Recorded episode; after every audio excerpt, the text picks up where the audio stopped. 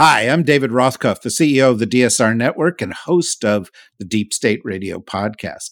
Here at DSR, we have always believed that in a world as complex, fast moving, and full of risks as ours, we all need access to the best minds. That is why we have created the leading network for expert podcasts on the issues of the day you care about. We go in depth on politics, the law, national security foreign policy, intelligence, defense, climate, and new technologies with regular and special guests that are the leading voices in their fields. We also offer daily updates on global news, our DSR Daily, and on a key story of the day through our partnership with the New Republic. That is why, over a million times a month, people like you choose to spend time with our hosts and guests. Membership is what supports this, and members get special benefits, including bonus content in virtually all of our podcasts. It's a big deal, and it's a good deal. Our monthly membership price is going to go up for the first time in our history on March 1st. So now is the time you can lock in our founders rate of just $5 a month. To do so, go to the dsrnetwork.com and click on membership. It's that easy, but don't delay. Today's rates will only be available for a few more weeks. Join us, support us. Go to the dsrnetwork.com right now. Thank you.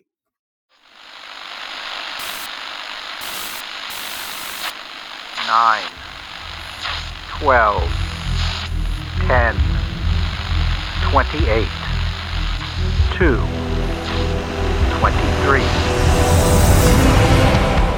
This is Deep State Radio, coming to you direct from our super secret studio in the third sub basement of the Ministry of Snark in Washington, D.C., and from other undisclosed locations across America and around the world.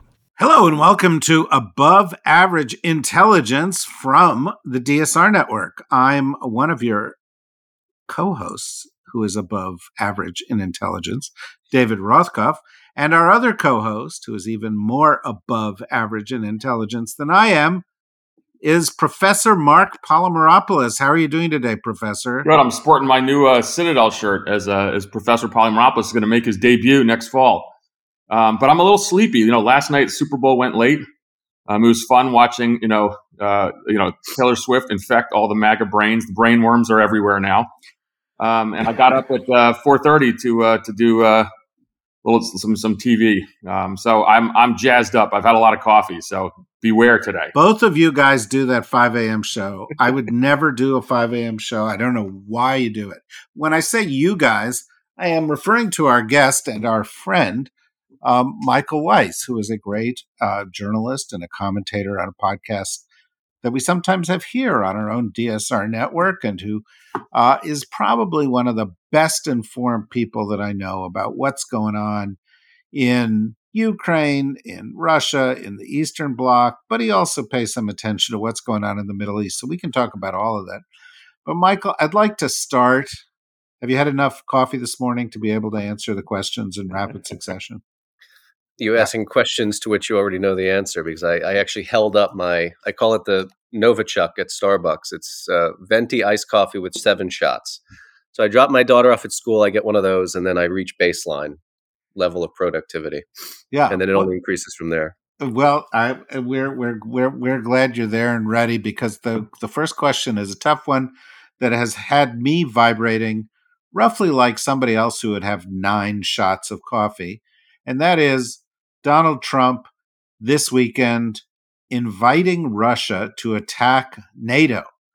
Yes, he said he was doing this in the context of the protection racket that he thinks NATO is.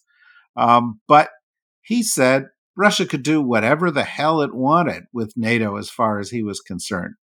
Um, the uh, uh, Secretary General of NATO has taken some objection to this. Um, personally, I thought it was the kind of statement that would get a candidate immediately disqualified. That you would immediately get a party saying, oh no, we can't have somebody like that. They're actively working for our enemies and against everything we've worked for for 80 years. but that doesn't seem to be what's happening. Uh, and I'm very interested in how you saw this and its implications. Well, let me um, start by giving you an anecdote. So, in 2016, I was um, I was in Europe, particularly um, in the Baltic states, and I went to Vilnius, capital of Lithuania, and I interviewed some uh, politicians there, including the then Lithuanian Foreign Minister Linas Linkevičius. And we were sitting in his office, and on the screen, he had the giant television across from where he was sitting they were playing news footage from the U.S. and this was in the midst of the uh, election season back then. And Donald Trump comes on air, and I, I, can't remember what he was saying, but it was some glib stupidity.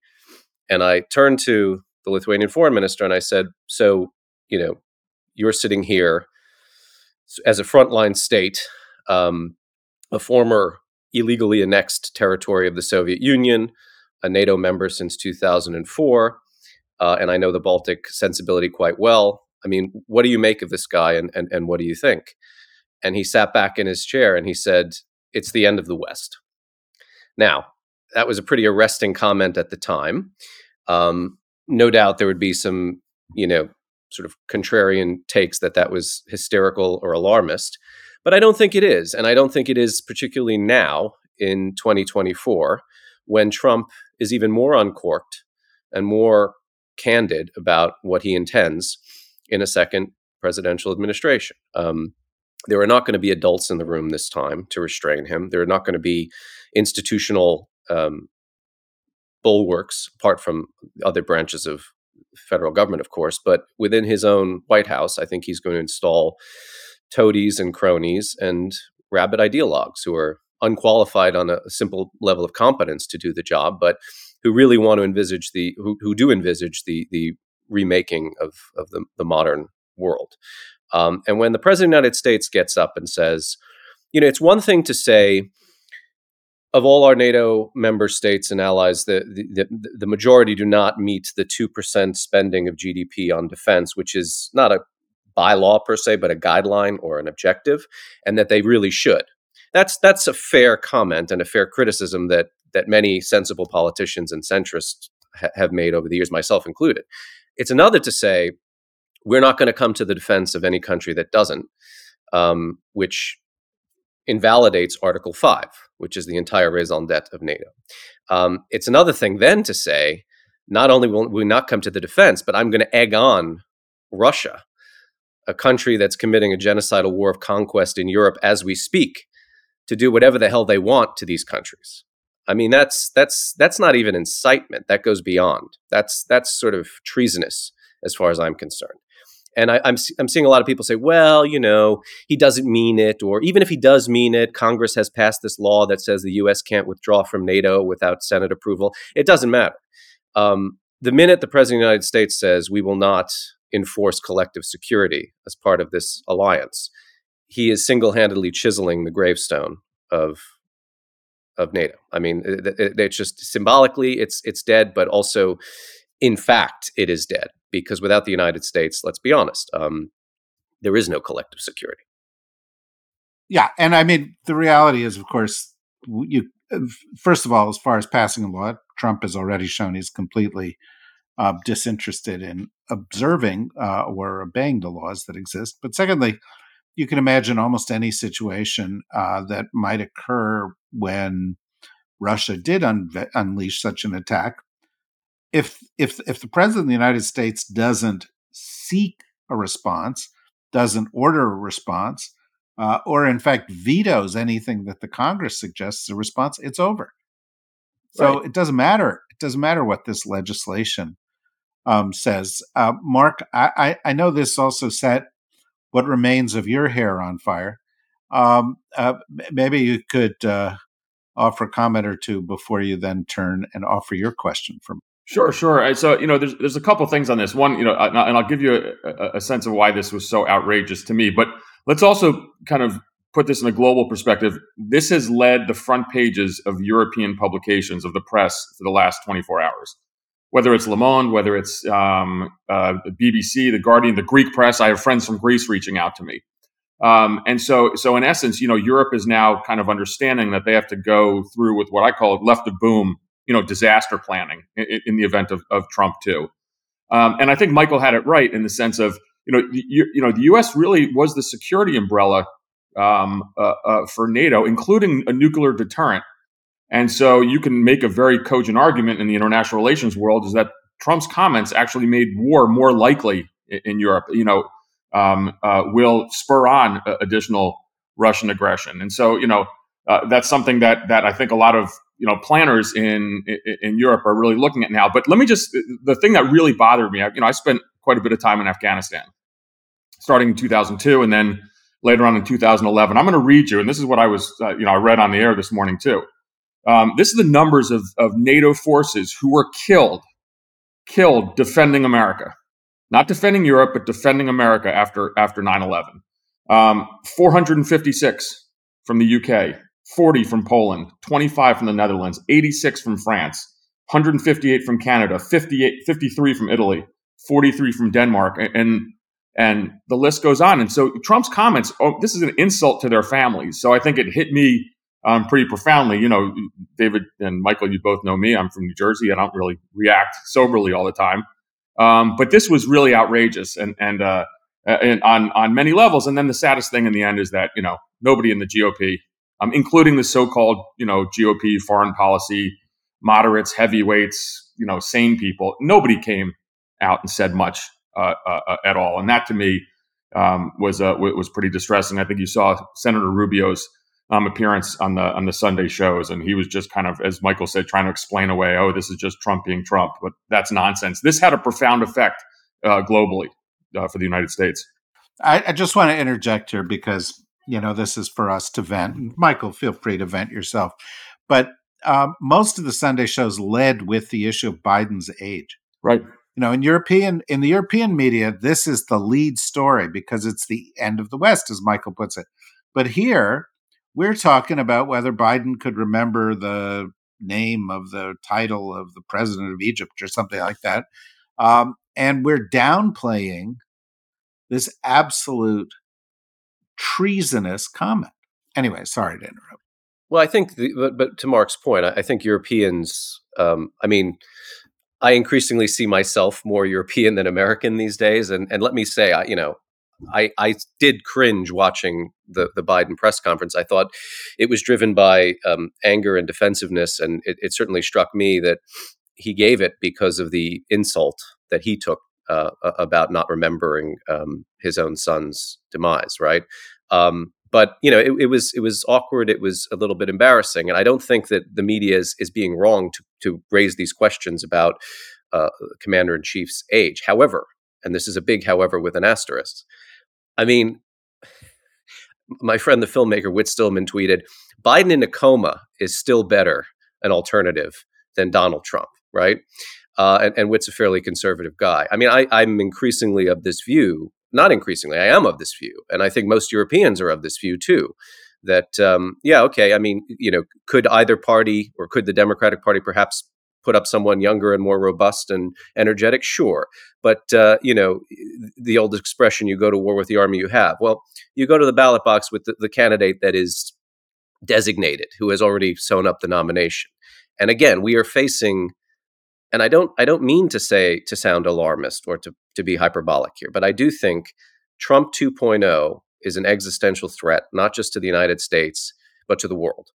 Uh, again, because he's now driven by a real animus toward what he sees as a corrupt and sclerotic and um, uh, revengeful establishment embodied by the so-called deep state and Taylor Swift and Travis Kelce and I mean all of these conspiracy theories now that are gushing to the surface. This is a guy who um, detests the country Ukraine because in his mind uh, it is responsible for his first impeachment because he was trying to blackmail Ukraine into uh, going after his political enemy again, one Joe Biden. Um, this is somebody who clearly and again, we don't have to we, we don't have to relitigate the, the Mueller investigation or Trump Russia stuff, but clearly has a very warm spot in his heart for Vladimir Putin, uh, as he does for most authoritarian strongmen. Xi in China, um, the dictator of North Korea. I think you know there's there's an old um, anecdote I'm fond of from the 1930s when you know you had the rise of fellow travelers of Soviet communism. And British journalist Malcolm Muggeridge went to Moscow at the invitation of Sidney and Beatrice Webb, who perhaps the two most famous fellow travelers uh, in academia. There's actually a, a chair uh, in, in, they, they endowed at the London School of Economics.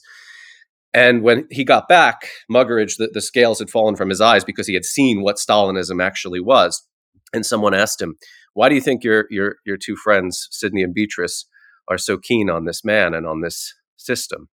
To which Muggeridge replied, "Well, it's because Stalin is doing to intellectuals in Russia what they'd like to be doing to intellectuals in Britain." And I think for Trump, his his his tropism toward these kind of illiberal, undemocratic, authoritarian models is he wants to do what they're able to do. He doesn't want any kind of restrictions on his political power. He wants to be a dictator. He feels he's entitled to be a dictator. And, and worst of all, now, I think, as opposed to again when he first ran for office, he's out for blood. He is driven by this real sense of grievance and this real sense to, um, you know, sort of go after all of his enemies, real and perceived, whether they be in the Democratic Party or indeed in our intelligence community, our military, uh, anybody who stood in his way, uh, even le- even before January sixth. That's what worries me, and I think that that threat, unfortunately, we've become so desensitized to the sh- the Trump show. You know, there's still elements of it that are sort of low comedy, and that you know you kind of roll your eyes and you shrug your shoulders. But the danger is in that the, the desensitization makes us less mindful of just what a threat that he poses. Uh, and uh, you know, again, I travel a lot to, to, to Europe, and you know, I do cover countries that used to be part of the Soviet Union or within the Warsaw Pact, and there's a real terror. Um, it's palpable, and it's it's now to the point where we have to act as if we don't have the United States on our side anymore, which was, I mean, up until recently, an unfathomable consideration. right. Well, on that very inspiring note, um, I, would only add that uh, uh, we're lucky to have you here today, Michael, because um, we're going to shift gears a little bit, talk a little bit about Russian intelligence, and and you know I consider you uh, as a as a national security journal, journalist one of the preeminent um, scholars, thinkers uh, uh, about Russian intelligence, and you've done some things recently um, to expose Russian intelligence activities in Europe, and perhaps this is uh, make some sense in what we're talking about now. I'd only throw in there that I could imagine champagne corks being popped at uh, you know in the forest, which is the SVR headquarters outside of Moscow after after Trump's statements. But jump in a little bit to what you're doing now in terms of your work with the Insider, your work exposing Russian intelligence, um, why it matters, and also why you seem to be in some sense beating the counterintelligence organs of uh, uh, of some European countries in the sense of you're exposing things that really they should have been doing all along. But uh, uh, really tremendous work. Um, again, Russian intelligence views, in my view, uh, looks at Europe as their playground, and uh, and you're doing yeoman's work and and exposing their activities. Uh, thanks for the, the, the kind endorsement there. Um, you know, it, it's interesting. Uh, my colleagues at the Insider, Christo Grozev and Roman Dobrokhotov, um, they're fond of saying that, and this will strike many listeners of this show as paradoxical, but they're fond of saying that Russia is the most transparent country in the world, in the sense that all data uh, pertaining to all citizens or security officials or military personnel in that country is for sale, can be acquired on the dark web through Telegram merchants. Very often, many of them uh, are working for active duty FSB officers who are corrupt and are looking to make money by stealing or selling data from their other jobs, which is t- t- tend to be you know consultants for uh, Russian companies that need to have security checks in place and so on.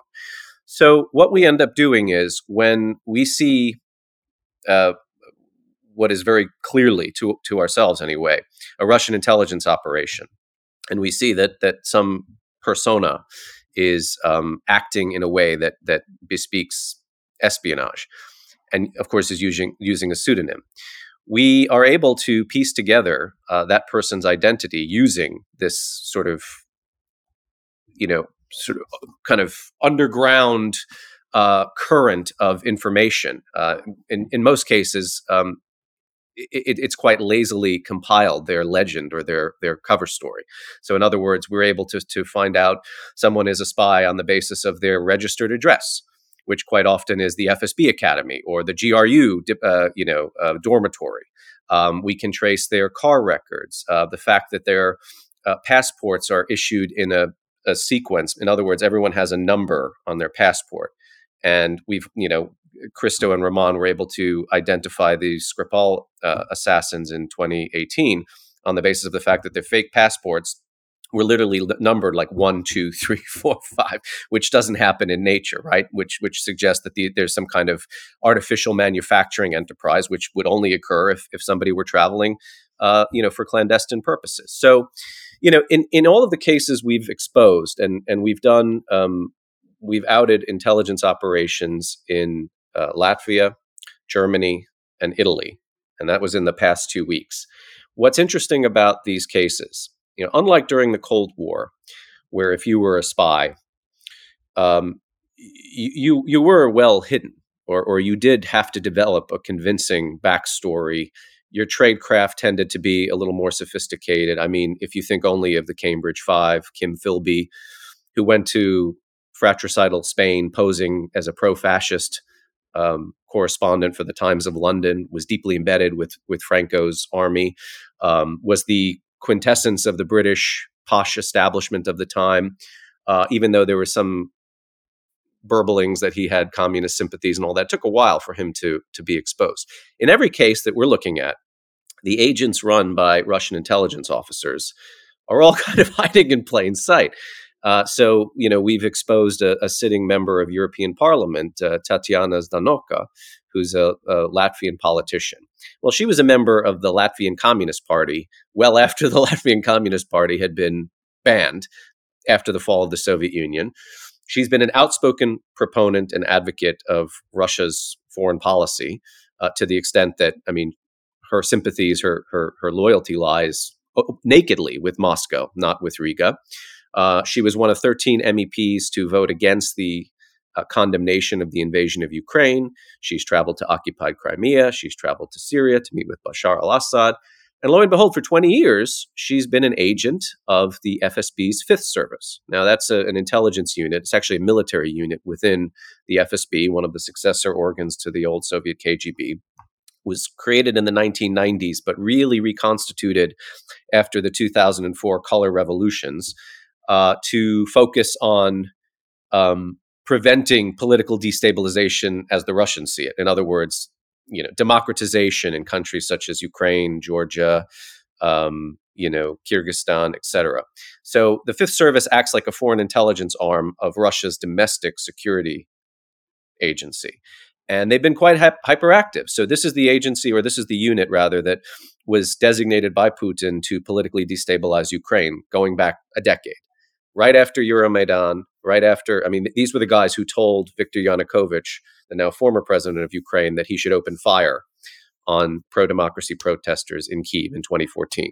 These are the guys that were sent to basically create fifth columnists in the lead up to the full scale invasion in February 2022. Now, all of that went sideways, as we've seen. And uh, one of the reasons it did is because, like every other institution in Russia, the Fifth Service is incredibly corrupt.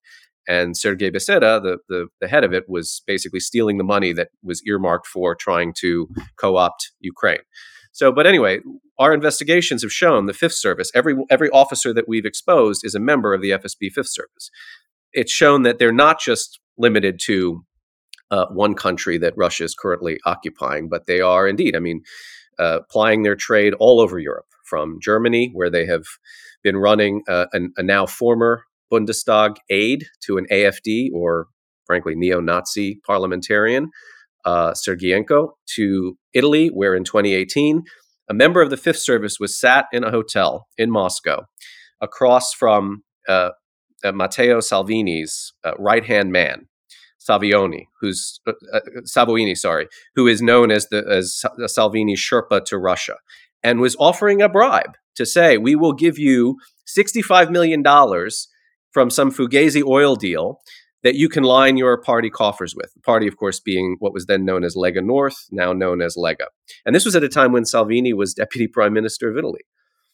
So they are bribing, they are handling, controlling, they are paying and they are influencing a host of politicians all across Europe. And the one sort of common theme to, to these investigations is guess what every politician was doing earn his keep or her keep?